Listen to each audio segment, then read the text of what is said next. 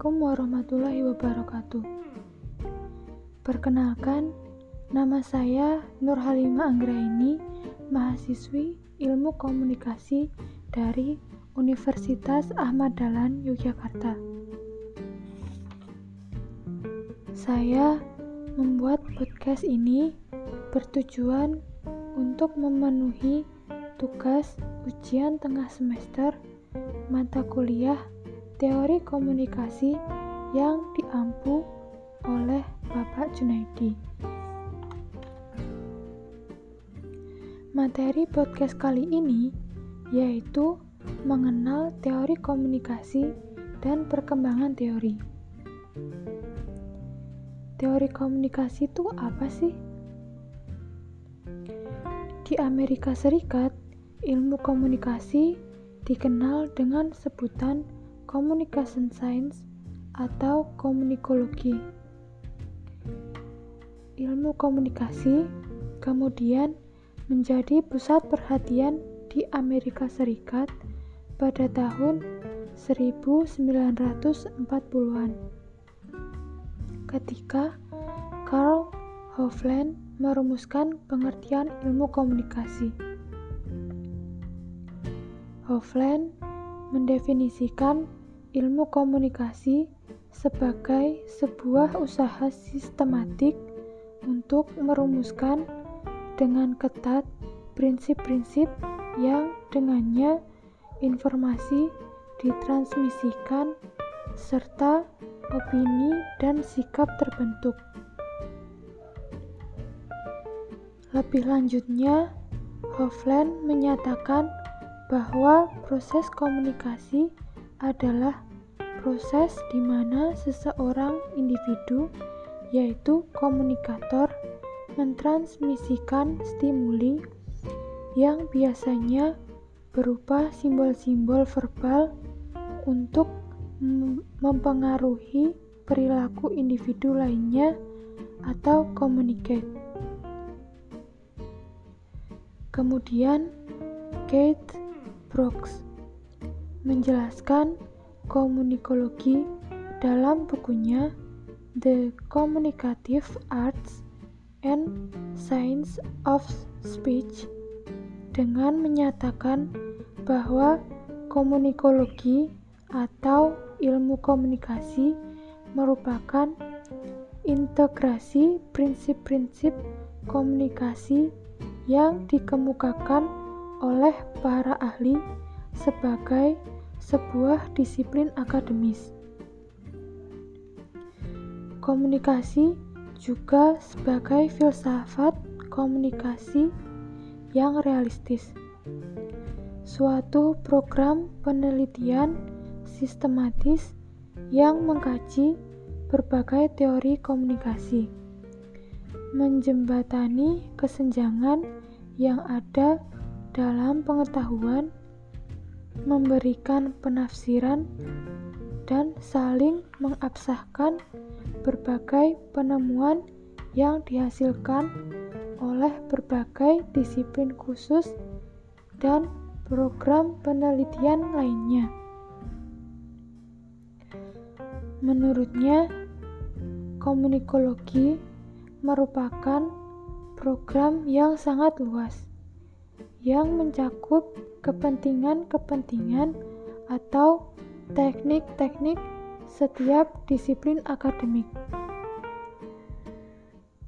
Kemudian, teori komunikasi menurut Harold Laswell menyatakan bahwa cara terbaik untuk menerangkan proses komunikasi adalah menjawab pertanyaan who says what and in which channel to whom and with what effect.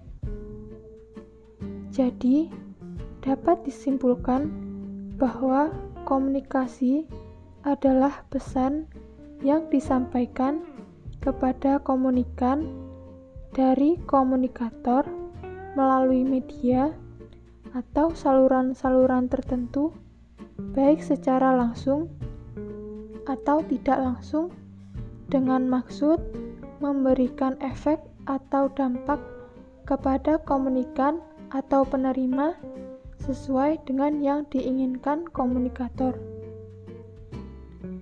Jadi, komunikasi adalah suatu proses penyampaian informasi dari pemberi informasi kepada penerima komunikasi melalui media agar terjadi saling mempengaruhi antara keduanya.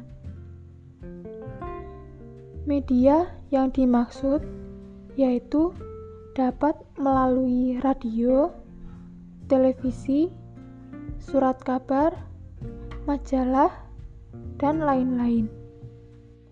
Selanjutnya, kita membahas kom tentang komponen-komponen komunikasi.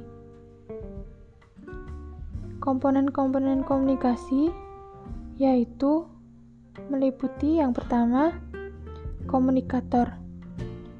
Komunikator adalah orang yang mengirimkan atau memberi pesan. Yang kedua adalah pesan.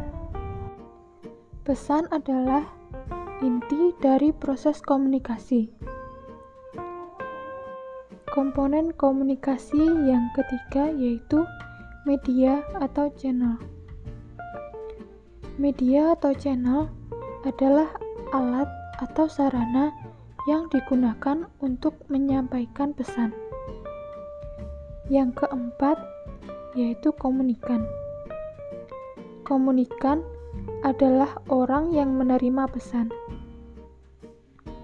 Yang kelima, yaitu tujuan atau efek. Tujuan atau efek adalah akibat yang ditimbul setelah penyampaian pesan. Yang keenam, yaitu umpan balik atau feedback. Umpan balik atau feedback adalah tanggapan yang timbul setelah penyampaian pesan. Pembahasan selanjutnya yaitu mengenai bentuk-bentuk komunikasi. Bentuk-bentuk komunikasi ada tiga, yaitu yang pertama komunikasi personal, yang kedua komunikasi kelompok, dan yang ketiga komunikasi massa. Komunikasi personal dibedakan menjadi dua, yaitu komunikasi intrapersonal dan komunikasi interpersonal.